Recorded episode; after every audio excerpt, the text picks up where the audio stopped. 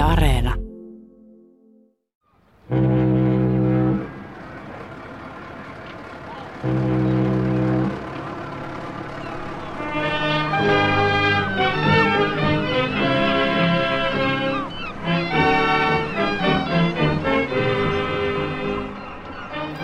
Traktoreita, kuorma-autoja, vaatteita, soittimia, nuotteja ja ruokaa ainakin kahdeksi vuodeksi. Ensimmäiset 27 Amerikan suomalaista perhettä saapui Yhdysvalloista Leningradiin kesäkuussa 1927. Toinen laivallinen tuli saman vuoden joulukuussa. Perheet olivat muodostaneet työkommuunin jo Amerikassa ja keränneet sen jäsenmaksuina 100 000 dollaria. Neuvostoliitossa työkommuuni asettui entiseen Romanovien kartanoon, parinkymmenen kilometrin päähän Leningradista. Alkuun puhuttiin englantia ja tavat olivat amerikkalaisia. Parin vuoden kuluttua osa perheestä muutti Neuvostokarjalaan Petroskoihin, jonne he toivat mukanaan oman musiikkikulttuurinsa.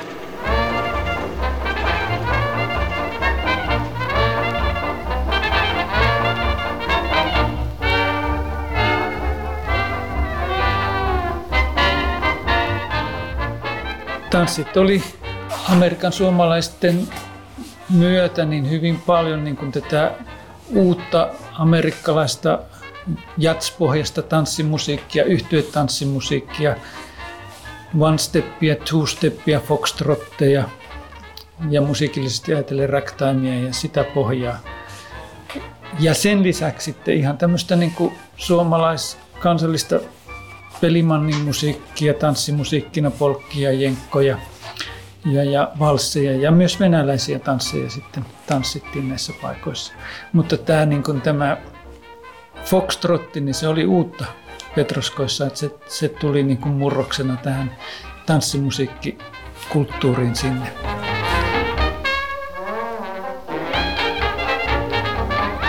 Tämä kaksiosainen sarja kertoo Amerikan suomalaisista muusikoista, jotka muuttivat Neuvostoliittoon 1920-luvulla ja 30-luvun alussa.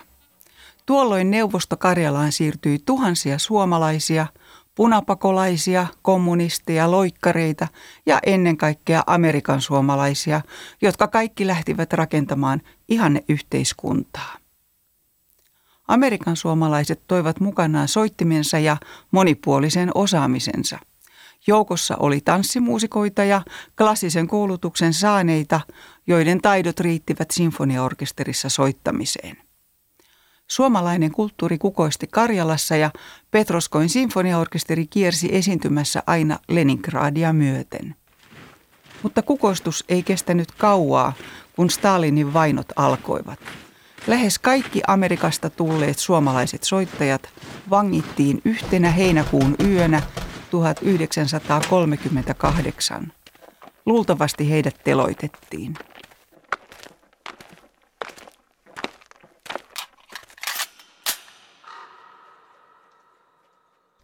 Tarinan kertoja on Pekka Suutari, kulttuurin tutkimuksen professori Karjalan tutkimuksen laitokselta Itä-Suomen yliopistosta Joensuusta. Keväällä 1993 hän oli 26-vuotias filosofian ylioppilas Helsingin yliopistosta. Hän oli saanut juuri valmiiksi musiikkitieteen pro gradu tutkielmansa, jonka aiheena oli ruotsin suomalaisten harrastama tanssimusiikki. Vähemmistöt ja vähemmistöjen kulttuuri oli alkanut kiinnostaa Pekka Suutaria myös hänen oman taustansa vuoksi.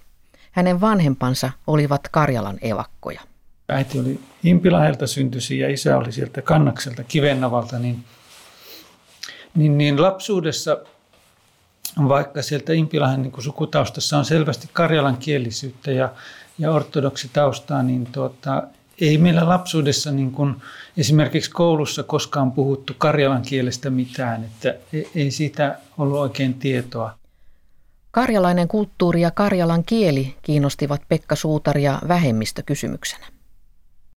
Siinä sitten pikkuhiljaa rajatkin aukesi, me oltiin äitin kanssa käyty siellä Impilahella muistaakseni kesällä 1991. Ja jo seuraavana talvena sitten tammi-helmikuun vaihteessa mä menin sitten Petroskoihin. Pekka Suutari ryhtyi kirjeenvaihtoon Karjalan tiedekeskuksen kielen ja kirjallisuuden instituutin tutkijan Kalle Raution kanssa. Hänelle selvisi, että Kalle Rautio oli suoraan alenevassa polvessa sukua kuuluisalle petroskoilaiselle musiikkimiehelle, Amerikan suomalaiselle Karl Rautiolle. Mä kirjoittelin Kallelle ja vaihdettiin siinä muutamia kirjeitä ja niinpä mä sitten tammikuussa lähdin sinne tuota, Pietarin kautta junalla ja Kalle otti mut pariksi viikoksi kotiinsa asumaan. Ja, ja sillä reissulla mä tutustuin paljon ihmisiin Petroskoissa. Kalle vei mut esimerkiksi yliopiston nuorten tämmöisen kansanperinneyhtyeen, joka oli nimeltään Toive, niiden harjoituksiin ja tutustuin siellä ikäisiin nuoriin. Ja, ja sitten mä kävin Santtu Karhu ja Talvis ovat tämmöisen folk rock yhtyeen harjoituksissa. Tutustuin niihin jäseniin oikein hyvin ja vietinkin muutamia iltoja heidän kanssaan ihan semmoista nuorten hauskanpitoa ja semmoista pientä juopottelua. Ja, ja muutamiin heidän kavereihin sitten kanssa tutustuin ja sen, sen siellä Tiedeakatemian instituutin käynnin ohella tutustuin näihin, täm, tämänkin, tähänkin puoleen omaan ikäisiin ihmisiin Petroskossa, jotka vieläpä puhu suomea, että se oli tosi, tosi kyllä mullistava kokemus silloin se ensimmäinen käynti Petroskossa.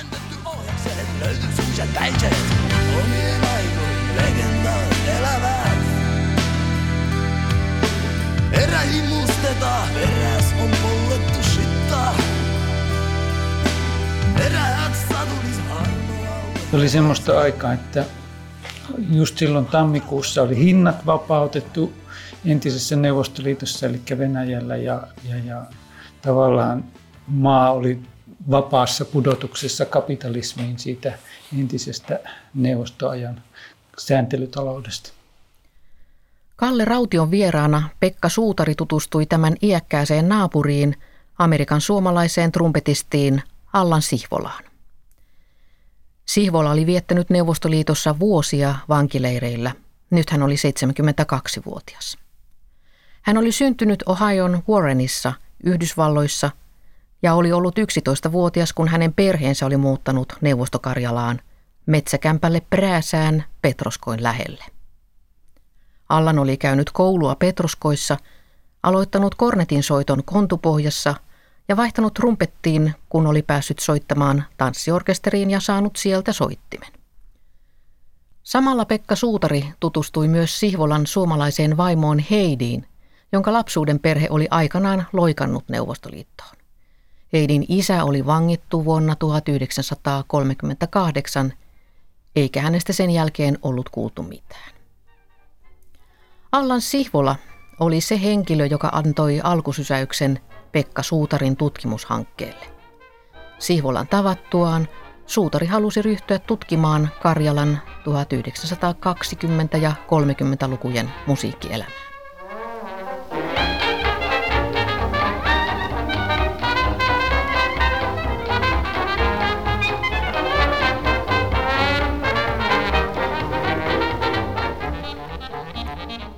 Huhtikuun lopulla 1993 Pekka Suutari oli valmis lähtemään varsinaiselle kenttätyömatkalle ja nousi Leningradiin vievään junaan. Mulla oli suuri matkalaukku tietysti tavaroita. Mulla oli hankittu tätä matkaa varten kannettava tietokone ja haastattelunauhuri.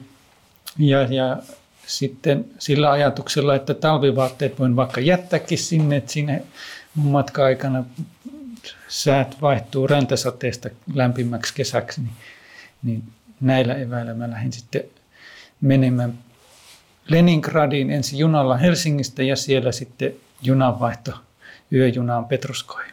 Menin sinne Leningradin kautta sinne Petroskoihin, niin mulla oli siinä jonkun verran junanvaihtoaikaa Pietarissa, niin se jäi mieleen, että siinä jo asemalla, missä mä odottelin sen junan lähtöä, Plosat Vostania, niin siellä oli hyvin levotonta se väki ympärillä.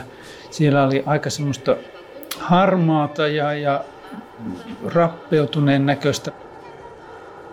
Mulle sattui, että säikähin pahasti siinä asemalla, kun, kun ihmiset, en tiedä oliko se ihan ryöstöyritys vai jotakin muita hämäriä ihmisiä, otti muuhun kontaktia ja mä sitten yritin siinä piilotella vähän liiankin pitkään, että loppujen lopuksi mä menisin myöhästyä siitä Petroskoihin lähtevästä junasta, että sillä aseman toisella reunalla, missä mun tavarat oli matkas tavarasäilössä, niin mä menin niitä hakemaan niin kuin viime tingassa, etten joutuisi niiden kanssa pulaa. Ja onneksi siellä sitten oli kantajia siellä asemalla, joilla oli semmoiset työntökärryt. Ja tämmöinen kantaja otti mun matkalaukuja, kun kuuli mihin junaan mä oon menossa, niin sitten tulikin tulipalokiire ja juostiin sinne junalle ja just ja just ehittiin hypätä ennen kuin se lähti.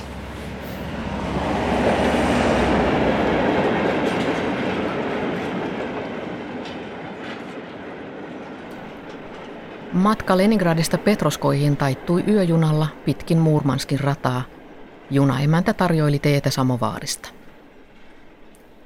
Pekka Suutari oli menossa Petroskoihin paikallisen yliopiston Skandinavian historian laitoksen vaihtooppilaaksi. Hänet majoitettiin opiskelija-asuntolaan Leninin kadulle Kivatsbaaria vastapäätä. Se oli aika mukava, että 93 vuonna, niin kun mä olin kiinnostunut 20- ja 30-lukujen musiikin murroksesta, niin siitä oli kuitenkin jo kulunut 60 vuotta tai jopa enemmän, niin, niin kuitenkin löysin aika hyvin niitä haastateltavia ihmisiä, jotka tota, omaa, omaa aktiivista toimintaakin saattavat muistella, että se ei ollut toisen käden lähteitä tai että joku olisi muistellut jotakin edesmennyttä vanhempaansa, vaan kyllä heitä löytyi yllättävän paljon sitten, jotka jotka saattoi kertoa niistä ajoista. Sitten siinä haastattelujen kuluessa valitettavasti mä sain kyllä huomata senkin, että tuota, niitä ihmisiä, jotka silloin oli toiminnassa muusikoina, niin heitä oli haastateltavana sittenkin aika vähän, mutta se ei johtunut siitä, että he olisivat hyvin iäkkäitä. Hän oli siinä 80, kun mä kävin heitä haastattelemassa, vaan, vaan ennen kaikkea se johtui siitä, että niin moni menehtyi vainoissa 30-luvulla, että, että ne rivit harveni jo siinä vaiheessa. Senkin voisi sanoa, että ihmiset oli siinä niin kuin 90-luvun alussa hyvin niin kuin herkkiä myöskin avaamaan tätä aihetta, että näistä asioista oli vasta alettu puhua, että Karelia-lehdessä oli ollut artikkeli tai oikeastaan teema numero Amerikan suomalaisista just edellisenä vuonna ja ja, ja yhtäkkiä olikin vapaus puhua suomalaisista ja Inkerin suomalaisista ja yleensäkin Neuvostoliiton siitä historiasta, mikä oli vaiettu vuosikymmenten ajan. Ja, ja aika paljon oli tullut ihmisille uuttakin tietoa, että oli rehabilitoitu esivanhempia tai tuttavia ja muutenkin oli tullut ilmi, että mitä heille oli tapahtunut tai oliko joku ilmi antanut ketään ja näin voi sanoa, joka haastattelussa puhuttiin niistä vainoista ja vangitsemisista ja siitä, että miten ihmisiltä saatiin niin kuin kiduttamalla niitä tunnustuksia ja miten, miten se tapahtui, se, miten se oli mahdollista ja eihän sitä voinut käsittääkään. Modenessa oli usein ihmisiä, jotka oli selviytynyt vankileiriltä ja, ja, ja tai toisaalta ihmisiä, joiden läheisiä oli viety ja vangittu. Kyllä se on niin kuin semmoinen asia, mikä niin kuin itsekin panee ajattelemaan, että, että koskaan näistä asioista ei puhuta niin kuin liikaa. Petroskoissa nuori tutkija löysi lisää haastateltavia, kun yksi haastateltava ohjasi hänet aina seuraavan luokse. Trumpetisti Allan Sihvola, jonka Pekka Suutari oli tavannut jo ensimmäisellä matkallaan, kehotti tapaamaan Väinö Rintalan. Väinö Rintala oli klarinetisti – Petroskoin sinfoniaorkesterin perustajajäseniä 30-luvun alusta lähtien, ja hän oli niitä harvoja Amerikan suomalaisia muusikoita, jotka olivat selvinneet hengissä Stalinin vainoista. Väinö Rintala oli syntynyt Satakunnassa Harjavallassa vuonna 1910. Hän oli hyvin pieni, vain yksivuotias, kun perhe oli muuttanut Harjavallasta isän perässä Amerikkaan, Bostoniin. Musiikki kuului Väinö Rintalan lapsuuden perheeseen. Isä soitti tuubaa Bostonin työväensoittokunnassa ja soittokunta esiintyi tanssiaisissa työväen haaleilla. Väinö aloitti klarinettiopinut Bostonin konservatoriossa. Petroskoissa Väinö Rintala ja hänen toimittajapuolisonsa Impi Vauhkonen asuivat aivan kaupungin keskustassa. Impi Vauhkonen oli syntynyt Kanadassa, Sudburyssa. Hänen perheensä oli lähtenyt siirtolaisiksi metsätyömaille Neuvostokarjalaan vuonna 1933. Impi oli hakeutunut töihin Petroskoihin, työskennellyt kirjakaupassa ja käynyt musiikkiopistoa. Pian Impi ja Väinö olivat löytäneet toisensa ja olivat solmineet avioliiton. Impi Vauhkosen isä oli hakenut Neuvostoliiton kansalaisuutta, jota ei kuitenkaan ollut myönnetty. Oli todettu, että meillä on jo ennestäänkin tarpeeksi vakoojia. Vauhkosen lapsuuden perhe palasi Kanadaan, mutta Impi jäi Karjalaan, koska oli naimisissa. Väinö Rintalan ja Impi Vaukosen koti sijaitsi aivan Petroskoin musiikkiopiston naapurissa. Rintala oli ehtinyt toimia vuosikymmenet opiston klarinetin soiton opettajana. Opisto kantoi yhä Amerikan suomalaisen perustajansa Karl Raution nimeä. Se oli Raution musiikkiopisto. Keväällä 1993 Pekka Suutari suuntasi kenttätyömatkallaan kulkunsa Väinö Rintalan ja Impi Vaukosen kotiin useasti. Ne noustiin vanhaa kerrostalon rappukäytävää pitkin. Se oli siinä mielessä levotonta aikaa, että rappukäytäviin kyllä pääsi kuka tahansa vapaasti, mutta ihmiset sitten oli kiinnittänyt niitä uusia rautaovia ulkooviensa eteen noissa kerrostalojen rappukäytävissä, että hyvin paksujen rautaovien läpi piti mennä, että pääsi ihmisten koteihin.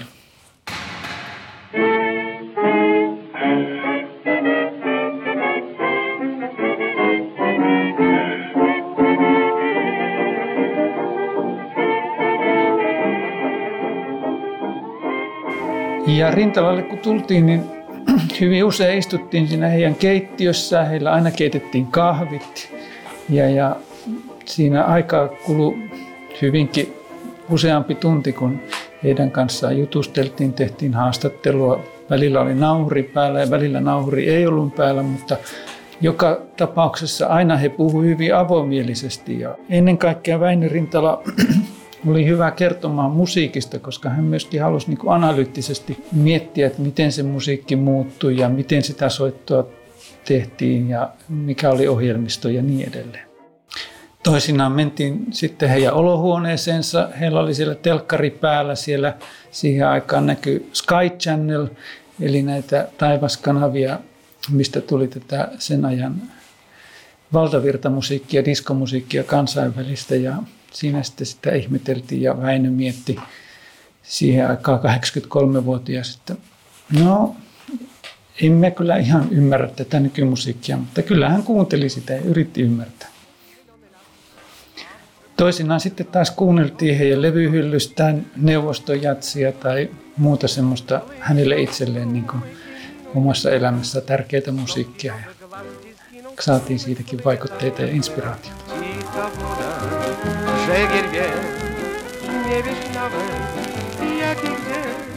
Hän oli klarinetisti ja oli saanut myöskin oppia tota, jatsin soitossa – Hänellä oli siis klassinen koulutus, mutta hän oli siellä jo Yhdysvalloissa soittanut tanssibändeissä ja hänellä oli oma penikkabändikin ollut siellä johdettavana. Ja sitten vuonna 1932 hän muutti, hän asui Bostonissa, hän muutti sieltä sitten Petroskoihin. Hänet värvättiin niin kuin neuvosto Karjalaan neuvostomaata rakentamaan kirvesmiehenä, mutta ei hän koskaan tehnyt sitä kirvesmiehen työtä Petroskoissa, vaan hän jo heti alusta lähtien toimi ammattimuusikkona tässä uudessa maassaan. Sen lisäksi, että Väinö Rintala oli toiminut klarinetin soiton opettajana Kaar Raution perustamassa Petroskoin musiikkiopistossa, hän oli toiminut sooloklarinetistina Raution vuonna 1932 perustamassa Petroskoin radiokomitean sinfoniaorkesterissa. Vaan kuka oli tämä Kaar Rautio – Mies, jonka mukaan Petroskoin musiikkiopisto oli nimetty, ja mies, jonka nimi näkyy yhä Petroskoin musiikkielämässä. Karl Raution juuret olivat Pohjanmaalla, Ylistaron Untamalan kylässä. Hänen isänsä Erik Rautio oli lähtenyt kuuden vanhimman poikansa kanssa työnhakuun Amerikkaan. Nuorin poika 1885 syntynyt Karl eli Kalle oli jäänyt äidin kanssa kotisuomeen. Kalle kävi talvet kansakoulua ja paimesi kesät Untamalan kylän karjaa. Hän opetteli soittamaan tuohitorvea, jolla säästi lauantai-iltaisin kylätansseja sillalla. Kalle suoritti asepalveluksensa saarin armeijassa soittokunnassa, missä hän oppi soittamaan trumpettia. Isä Rautiolle ei käynyt Amerikassa hyvin. Hän palasi sairaana Suomeen ja kuoli pian palattuaan. Myös vanhin veli Iisakki tuli kotiin terveytensä menettäneenä. Perheen varat hupenivat lääkärin palkkioihin, velat kasvoivat. 18-vuotiaana Kalle Rautio teki ratkaisevan päätöksen. Hän myi kotitalonsa ja matkusti Amerikkaan. Hän toivoi saavansa siellä opetusta musiikissa. Kymmenen vuotta Kalle työskenteli Montanan ja Utahin kaivoksissa. Hän rakastui Amerikan suomalaiseen Hilda Haaralaan ja solmi tämän kanssa avioliiton vuonna 1907. Kalle ja Hilda saivat kaksi poikaa. Kalle Rautio soitti iltaisin trumpettia työväen hengellisessä orkesterissa ja opiskeli musiikkia Chicagon yleissivestävän opiston kirjekurssilla. Kun Rautiosta tuli kaivoksen apulaistarkastaja, hän ryhtyi johtamaan kaivosmiesten puhallin orkesteria. Mainen musiikkimiehenä levisi ja Rautio kutsuttiin musiikin ohjaajaksi suomalaisten työläisten sosialistiseen työkerhoon Astoriin, Oregoniin. Kalle tai amerikkalaiselta nimeltään Carl Rautio oli 30-vuotias, kun hän valmistui Chicagosta. Musiikkiopinnot eivät jääneet siihen, vaan seuraavana vuonna Rautio aloitti opinnot Berkeleyn yliopistossa Kaliforniassa. Opiskelun teki mahdolliseksi Astorian sosialistisen työkerhon taloudellinen tuki. Kun Karl Rautio viisi vuotta myöhemmin sai musiikkiopintonsa päätökseen Berkeleyn yliopistossa, oli taas suuren muutoksen aika. Kalle Rautio tuli ihan niiden ensimmäisten Amerikan suomalaisten joukossa jo 20-luvun alussa Petroskoihin. Sieltä hän lähti niin tämmöisen kalastusarttelin mukana ja hänen kanssaan oli muuten viulisti Lauri Jousinenkin. Ja he tuli sitten tuonne Vienanmeren rannikolle ja sieltä he siirtyi sitten Petroskoihin.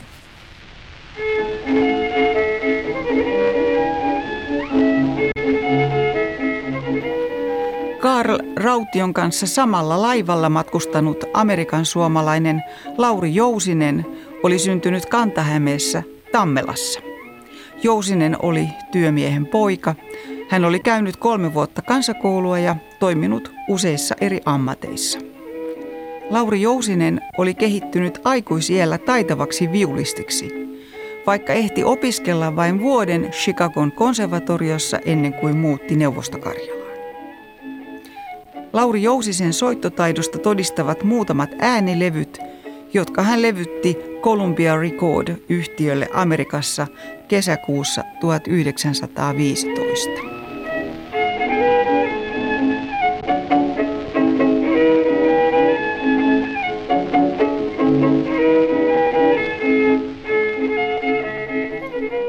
Karl Rautio oli 37-vuotias muuttaessaan Neuvostokarjalaan.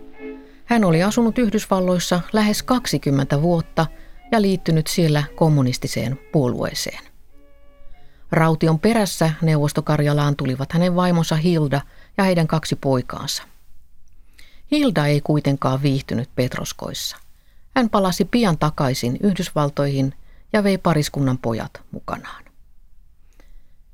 Professori Pekka Suutari kertoo neuvostokarjalaan muuton syistä. Varmasti alkuvaiheessa aika monella oli ideologisiakin syitä lähteä tuota, valtameren taakse. En tiedä, oliko semmoistakin syytä sitten, että päästiin lähemmäs kotimaata. Varmasti sitäkin kaivattiin. Mutta 20-luvulla esimerkiksi kerättiin kommuuneja jo valmiiksi Yhdysvalloissa ja sitä varten kerättiin näitä kommuuniosallistujilta rahaa ja tarvikkeita, että he tulivat sinne autojen ja traktorien ja kaikkien työkalujen kanssa ihan valmiina yhteisönä sinne Neuvostoliittoon. Mutta sitten kun tullaan 30-luvulle, niin Amerikan suomalaisten värvääminen tuli niin kuin joukkomittaiseksi, niin siinä vaiheessa varmaan ne ideologiset syyt harvalla oli enää päällimmäisenä mielessä, että sinne mentiin kun värvättiin ja, ja ehkä uteliaanakin lähdettiin sinne. Ja, ja ihan houkuttelemalla houkuteltiin heitä neuvostomaata rakentamaan. Niinhän sitä sanotaan siirtolaisuudesta aina, että, että on joku veto, että ollaan menossa johonkin ja, ja on jotakin, mitä siellä odottaa, mutta ehkä vielä enemmän on työntö siitä lähtömaasta, että, että on siellä joku olosuhde, joka panee ihmiset miettimään, että olisikohan jotain muuta, että pitäisikö hakea elämälle uutta suuntaa tai, tai, tai jotain tämmöistä, että kyllähän Yhdysvalloissa oli kova lama silloin 30-luvun alussa ja työttömyys ja sekin sai ihmiset liikkeelle. Karl Rautio jäi Petroskoihin ja solmi uuden avioliiton itseään 20 vuotta nuoremman Aune Virtavuoren kanssa.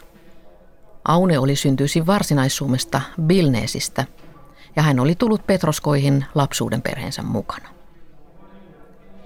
Karl Rautio ja Lauri Jousinen ryhtyivät oitisorganisoimaan Petroskoin musiikkielämää. 20-luvulla Kalle toimi musiikkiopettajana pedagogisessa teknikumissa. Ja Lauri Jousinen toimi fysiikan opettajana ja he niin kuin tähän teknikumiin sitten perusti orkesterin Petroskoihin ja se oli niin kuin 20-luvun keskeinen tämmöinen orkesteriinstituutio Petroskoissa, josta sitten vähitellen sen soittajista sitten kehittyi tämä radiokomitean orkesterikin.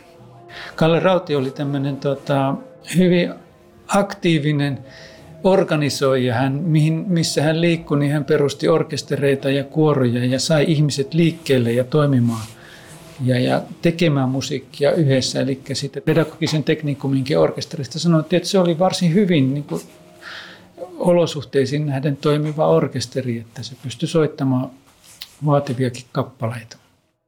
Mutta millaiseen Neuvostokarjalaan Amerikan suomalaiset 20-luvun alussa tulivat? Karjala 20-luvulla oli, oli siinä mielessä tämmöisessä rakennusvaiheessa, että sehän oli perustettu kansalliseksi tasavallaksi vuonna 2020, kun tuota, Tsaarin ajan tai keisarin ajan Venäjällä hän kansallisuuksia ei sillä tavalla huomioitu.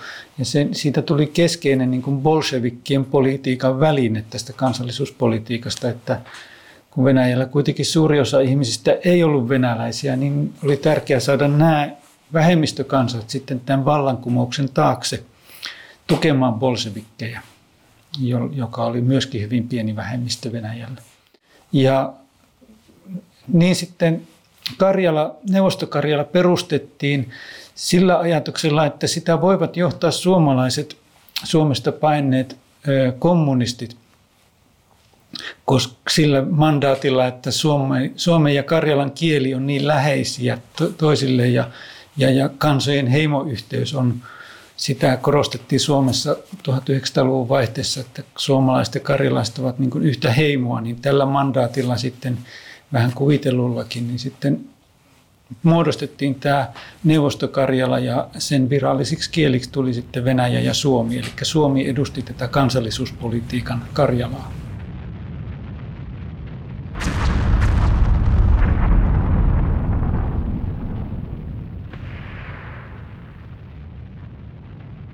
Tammikuussa 1918 suomalainen kansantaloustieteen dosentti, filosofian tohtori Edward Jylling oli aluksi vastustanut vallankumousta. Sisällissodan puhjettua Jylling liittyi kuitenkin punaisten ylimpään johtoon kansanvaltuuskuntaan. Sodan päätyttyä toukokuussa valkoisten voittoon Jylling katosi maan alle. Hänen onnistui siirtyä salaa Tukholmaan – Sieltä neuvosto-Venäjän johtaja Lenin kutsui hänet Petroskoihin keväällä 1920. Kesäkuussa, viikkoa ennen Suomen ja Neuvosto-Venäjän välisten Tarton rauhanneuvottelujen alkua, perustettiin Karjalan työkansan kommuuni. Ehdotus oli Edward Jyllingin, ja se sopi hyvin yhteen Leninin ajatuksen kanssa vähemmistökansallisuuksien autonomisista alueista. Edward Jyllingistä tuli Neuvostokarjalan johtaja, eli virallisesti kansankomissaarien neuvoston puheenjohtaja. Hän keräsi Neuvostokarjalan johtoon sisällissodan jälkeen paineita suomalaisia kommunisteja ja toteutti politiikkaa, jonka tarkoituksena oli lisätä alueen taloudellista riippumattomuutta, vaurautta ja suomen kielistää karjalainen väestö. Kansallistuttamispolitiikan niin kuin kivijalka heti 20-luvun alusta lähtien – Karjalan tasavalta perustettiin, niin se alkoi julkaista sanomalehteä suomen kielellä, mutta ennen kaikkea väestöä piti sitten niin kuin sivistää. Lukutaidottomuus oli hyvin korkea karjalaisten parissa ja, ja oli tarve perustaa nopeasti kouluja. Ja nimenomaan suomen kielellä sitten karjalaisia aloitettiin opettaa lukemaan ja käymään koulua. Opettajia kutsuttiin ensi alkuun Inkeristä, koska Inkerissä oli toiminut opettajaseminaarit jo pitkän aikaa. Mutta sitten myöskin Karjalassa perustettiin tämä opettajateknikumi 20-luvun alkupuolella. Ja jopa pedagoginen korkeakoulu perustettiin Petroskoihin 30-luvun. Edward Jyllingin ja muiden suomalaisten johtajien kansallistuttamispolitiikan mukaisesti suomen kieltä suosittiin Neuvostokarjalassa – karjalan kielen kustannuksella. Se olisi pedagoginen tota, valinta tai poliittinen valinta, että aletaan käyttää suomen kieltä, koska niin kun karjalan kielellä ei ollut valmista kirjakieltä. Totta kai se oli näille su- suomenkielisille sinne tulleille johtajille ja sivistyneistöille ja opettajille helpompaakin käyttää tätä suomen kieltä, jolla oli valmiit oppikirjat ja, ja materiaalit olemassa. Mutta sitten toisaalta siinä oli myös se tämmöinen niin kuin kolonialistinen, niin kuin nykypäivän näkökulmasta kolonialistinen ulottuvuus, että, että samalla sivuutettiin ne kansan omat tarpeet ja heidän kielelliset tarpeensa ja, ja, ja mahdollistettiin se, että se karjalan kieli jäi niin kuin tavallaan menneisyydeksi tai tämmöiseksi agraariksi puhekieleksi.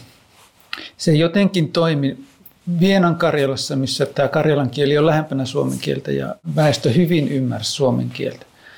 Ja, ja sieltä tuli paljon sitten suomenkielisiä kirjailijoita, mutta Aunuksen Karjalassa, missä puhuttiin Livin Karjalaa, niin tämä ei ollut ollenkaan niin yksinkertaista ja väestöltä tuli paljon protesteja, että he mieluummin opiskelisivat Venäjää kuin Suomea.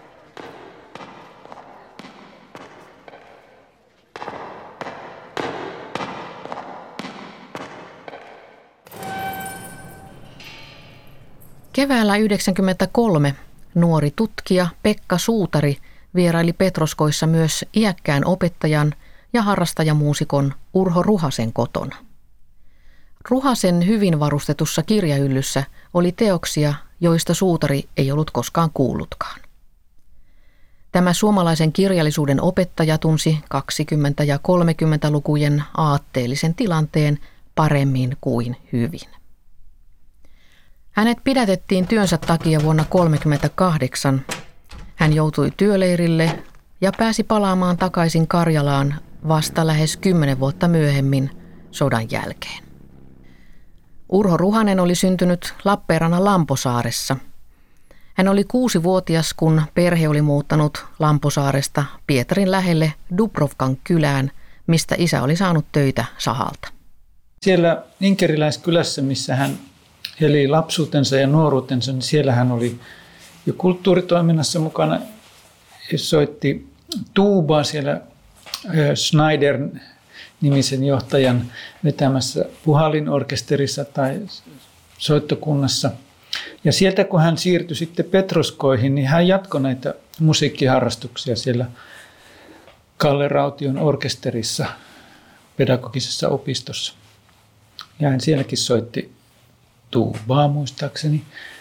Ja, ja, ja kävi sitten niissä nuorison riennoissa ja tansseissa ja muissa harrastuksissa. Ruhanen valmistui Petroskoissa opettajaksi ja lähti jatkamaan opintojaan Leningradiin. Kun hän opiskeli Leningradissa pedagogisessa Hertzenin pedagogisessa yliopistossa, niin hän oli siellä tämmöinen niin kuin opiskelija-aktiivi. Hän järjesti siellä näitä aatteellisia iltamia ja ideoi siellä kaikenlaista tämmöistä opiskelijatoimintaa ja oli tavallaan niin tämmöisenä hyvin innostuneena tulisieluisena henkilönä itsekin viemässä niin kuin vallankumousta niin kuin tämmöisen akateemisen nuorison pariin. Ihan tämmöisellä niin kuin harrastajatoiminnalla tai iltamatoiminnan muodossa. Hän oli hyvin semmoinen, niin hän pystyi ajattelemaan monella metatasolla, että kun hän kertoi siitä lapsuuden innostuneisuudesta, niin totta kai hän niin näki, että siinä on pientä semmoista itseironiaa siinä toiminnassa, että tuntuu se nyt hassulta, kun kerron näin, mutta näin me tehtiin. Ja tavallaan siinä, siinä mielessä on semmoista objektiivisuutta, jonka voi saada, kun, kun, kun ajattelee asioita niin kuin laajasti ja eri tasoilta. Sijoittaa ne asiat niin kuin omaan kontekstiinsa. Urho Ruhanen kertoi, miten nuoriso siellä pedagogisessa opistossa Petroskoissa vietti aikaa, että he kokoontu tansseihin ja, ja tota, iltamiin ja iltamat kun loppui, niin penkit pantiin sivuun ja aloitettiin piirileikki. Ja sitä niin kuin laulettiin ja tanssittiin, että siinä ei tarvittu mitään bändiä tai soittajia, vaan se oli ihan niin kuin piirileikkiä. Petroskoin opettajaopistossa Urho Ruhanen soitti pasuunaa Karla Raution johtamassa opiston orkesterissa – Kyseessä oli amatööriorkesteri, mutta niin korkeatasoinen, että Rautio sai Edward Jyllingiltä tehtävän. Hänen tuli koota sinfoniaorkesteri. Raution kesällä 32 perustama radiokomitean orkesteri sai rahoituksensa Moskovasta. Uusi orkesteri oli ammattitaitoisten soittajien kokopäivätoiminen sinfoniaorkesteri. Professori Pekka Suutari. Ainakin puolet niistä sen orkesterisoittajista oli suomalaisia, erityisesti Amerikan suomalaisia, joita oli siinä 30-luvun ensi vuosina saapunut paljon, ihan tuhansia Karjalaan ja monilla heistä oli sitten soittimia mukana, kun he tuli Amerikasta ja Amerikassa myöskin sitten he olivat monet käynyt kouluja ja siihen kouluun sitten liittyi tämmöinen musiikillinenkin yleissivistys, että aika moni Impi Vauhkonen ja Väinö Rintala muisteli, että ehkä suurin osa soitti jotain tai oli soittanut jotain siellä Amerikassa kouluja käydessään. Ja, ja tällä tavalla näitä taitavimpia soittajia sitten Kalle Rautio osasi kerätä tähän orkesteriin. Petroskoin radiokomitean 18-henkinen orkesteri laajeni 40 soittajan sinfoniaorkesteriksi – Karjalan tasavallan kansankomissariaatin päätöksellä numero 1208. Orkesterin ensimmäinen julkinen konsertti pidettiin 30. syyskuuta 1933. Ohjelmassa kuultiin Tchaikovskin neljäs sinfonia ja italialainen Capriccio.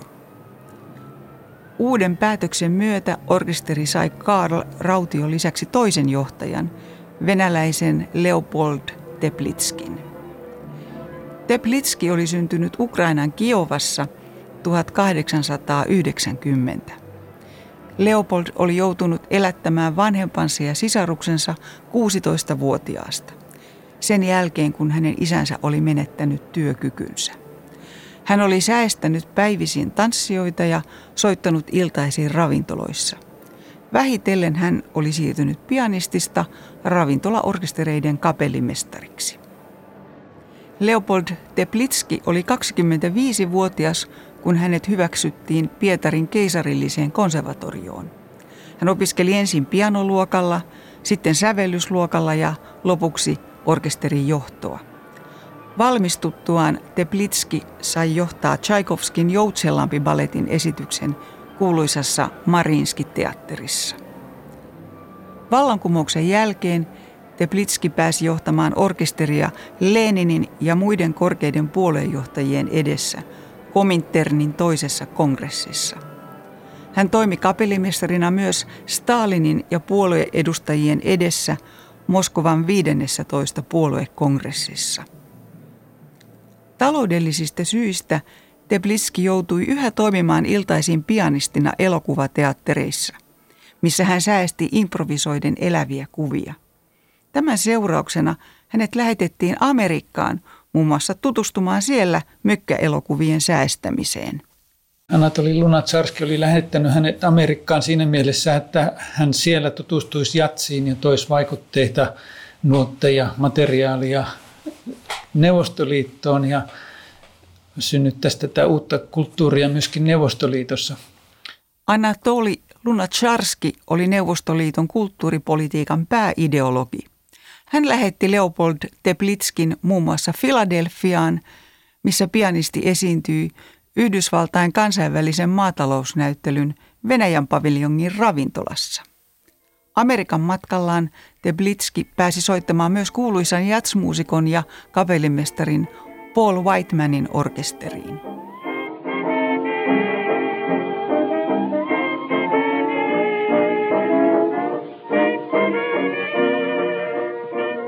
Amerikasta palattuaan Leopold Teplitski perusti Jats-orkesterin.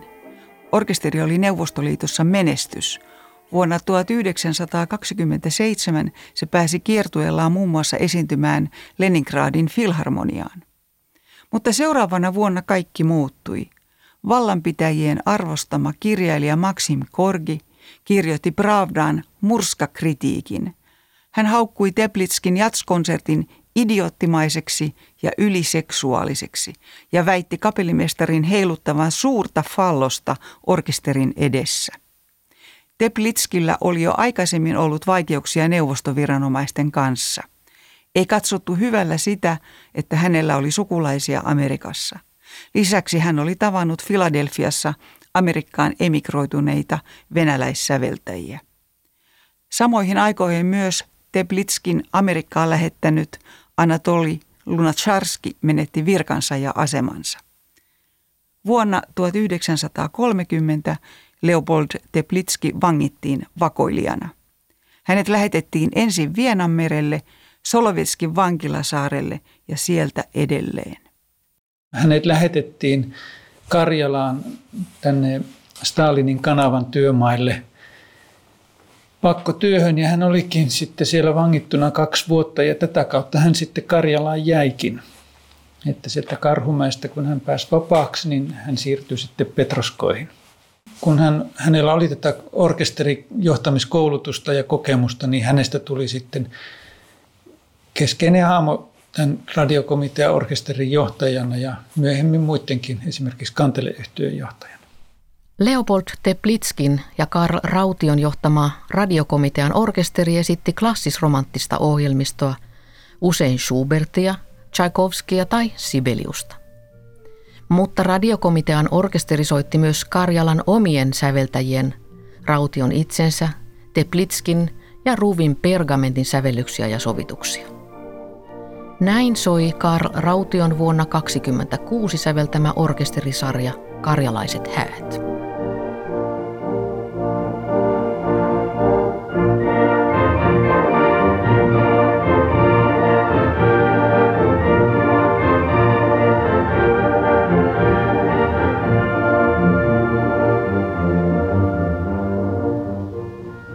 kyllähän se on semmoista, ainakin tässä alkuvaiheessa 30-luvulla ja näin, niin aika semmoista, semmoista niin kuin maalailevaa tai semmoista niin kuin romanttista, että niin kuin sen ajan elokuvamusiikkikin, että siinä on Kalle Rautionkin sävellyksissä on semmoinen tietty vähän naivi sävy, että siinä on kansanlauluomaisuutta pohjalla ja se on vähän niin kuin sovituksia kansansävelmistä se orkesterimusiikkikin.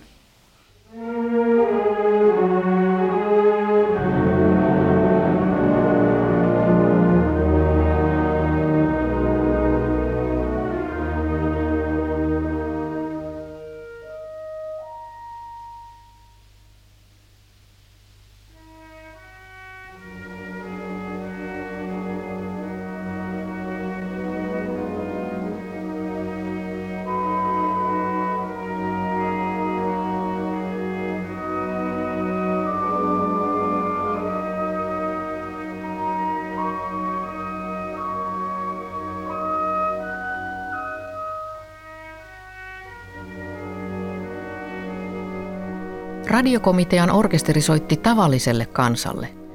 Se esiintyi työlaitoksissa ja teki kiertueita eri puolille Karjalaa.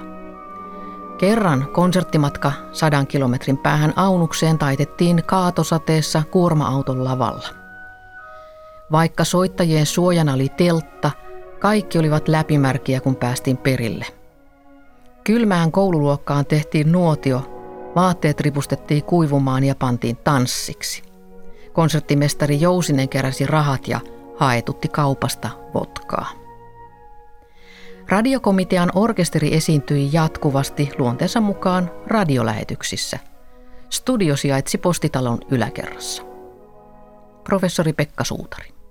Väinö Rintala kertoi, että heidän piti joka ilta, kun ohjelmat loppuivat, niin käydä soittamassa siellä radiostudiossa tuo kansainvälinen niin kuin tämmöisenä tunnarina ja se ihan livenä esitettiin päivittäin. Sitten joku sääli musikantteja ja toimitti kansainvälisen radioon äänilevyllä.